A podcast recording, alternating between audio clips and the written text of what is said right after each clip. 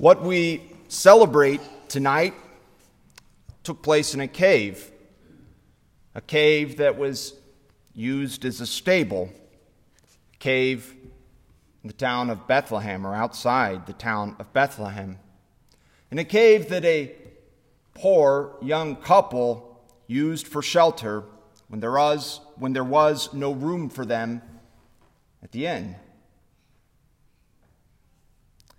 Tonight we celebrate that in this cave used as a stable, the most mysterious and awe inspiring event in all of history took place. The eternal Word of God, the second person of the most holy Trinity, God, whole and entire, became a man like us in all things but sin and was born of the Blessed Virgin Mary. And it's one of my favorite lines about the Nativity, about Christmas, comes from a British Catholic writer, G.K. Chesterton, and he said that on this night, the hands that made the stars and the sun were too small to reach the huge head of cattle that would have been with him in this stable. You know, this mystery is worth pondering because Bethlehem is a place where seemingly impossible extremes come together. You know, on the one hand, in the manger, we have what, to all appearances, looks like a typical infant, a typical baby boy. Like all infants, helpless, dependent, vulnerable. Yet the reality is that this seemingly normal infant boy is also truly God. God who is omnipotent, all powerful, God who is eternal and infinite, God who always was, is, and will be. This is the mystery of Christmas, this coming together of seemingly impossible extremes. And it's a strange mystery. I mean, it's one we're familiar with, so maybe we don't recognize the strangeness, strangeness of it, but it's a strange one nonetheless. But it sort of begs the question why on earth or in the universe would the infinite and eternal God uh, become a man? Well, our first reading from Isaiah gives us some hint, uh, gives us a hint. We were a people walking in darkness in a land of gloom. We were burdened by the yoke of, of a slavery. We were under the rod of a taskmaster. Know, Isaiah's language, it serves as a metaphor for the reality of sin. You see, God had created us for himself, for a deep and intimate friendship with him. But by the fault of our first parents, sin entered the world, and sin is the definitive obstacle to friendship with God. And what followed sin? Suffering and death. Moreover, sin is not a problem that we can solve by our own effort or ingenuity. There is no pill that we could ever devise. There's no technology or device that we could ever develop. No amount of, of initiative or money could ever take away the sins of the world. It's a problem beyond us.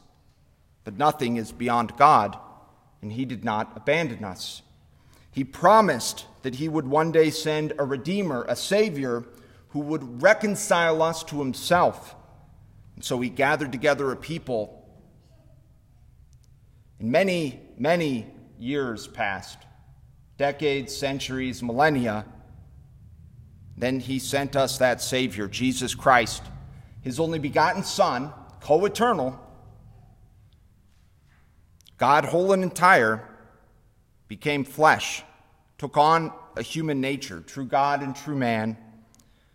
Jesus, by his cross and resurrection, would reconcile us to the Father. And now the choice is ours. Do we accept this tremendous gift of reconciliation, this gift of salvation, or not? And I would say that we even see a hint of this choice in our gospel. We see it in a, a seemingly casual remark from St. Luke, the author of, of our gospel. He said there was no room for the Holy Family at the inn. Why? Why was there no room for the family at the inn? He doesn't say why. On the one hand, it seems like it's almost an insignificant detail, but nothing in sacred scripture is insignificant. And maybe it makes us ask the question what would happen if Mary and Joseph were to knock at my door tonight? Would there be room for them? Or what I'm getting at, St. John, uh, in the prologue to John's Gospel, he, he has this chillingly more direct line. He says that Christ came unto his own, but his own received him not. He came unto his own, but his own received him not. So the question is do we have room for Christ, for God, in our hearts in our souls in our lives in our homes? You know, in the book of Revelation, Jesus says, Behold, I stand at the door and knock. If anyone hears my voice and opens the door, then I will enter his house and dine with him, and he with me. We often today might speak of somebody uh, finding God or finding Jesus or getting religion. But those phrases, they get it backwards. The reality is that it is God who is constantly pursuing us Hopefully, at some point, we decide to simply stop running from Him.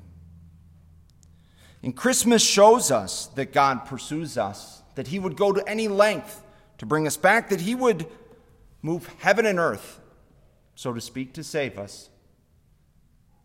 But He won't force this gift of reconciliation and salvation upon us.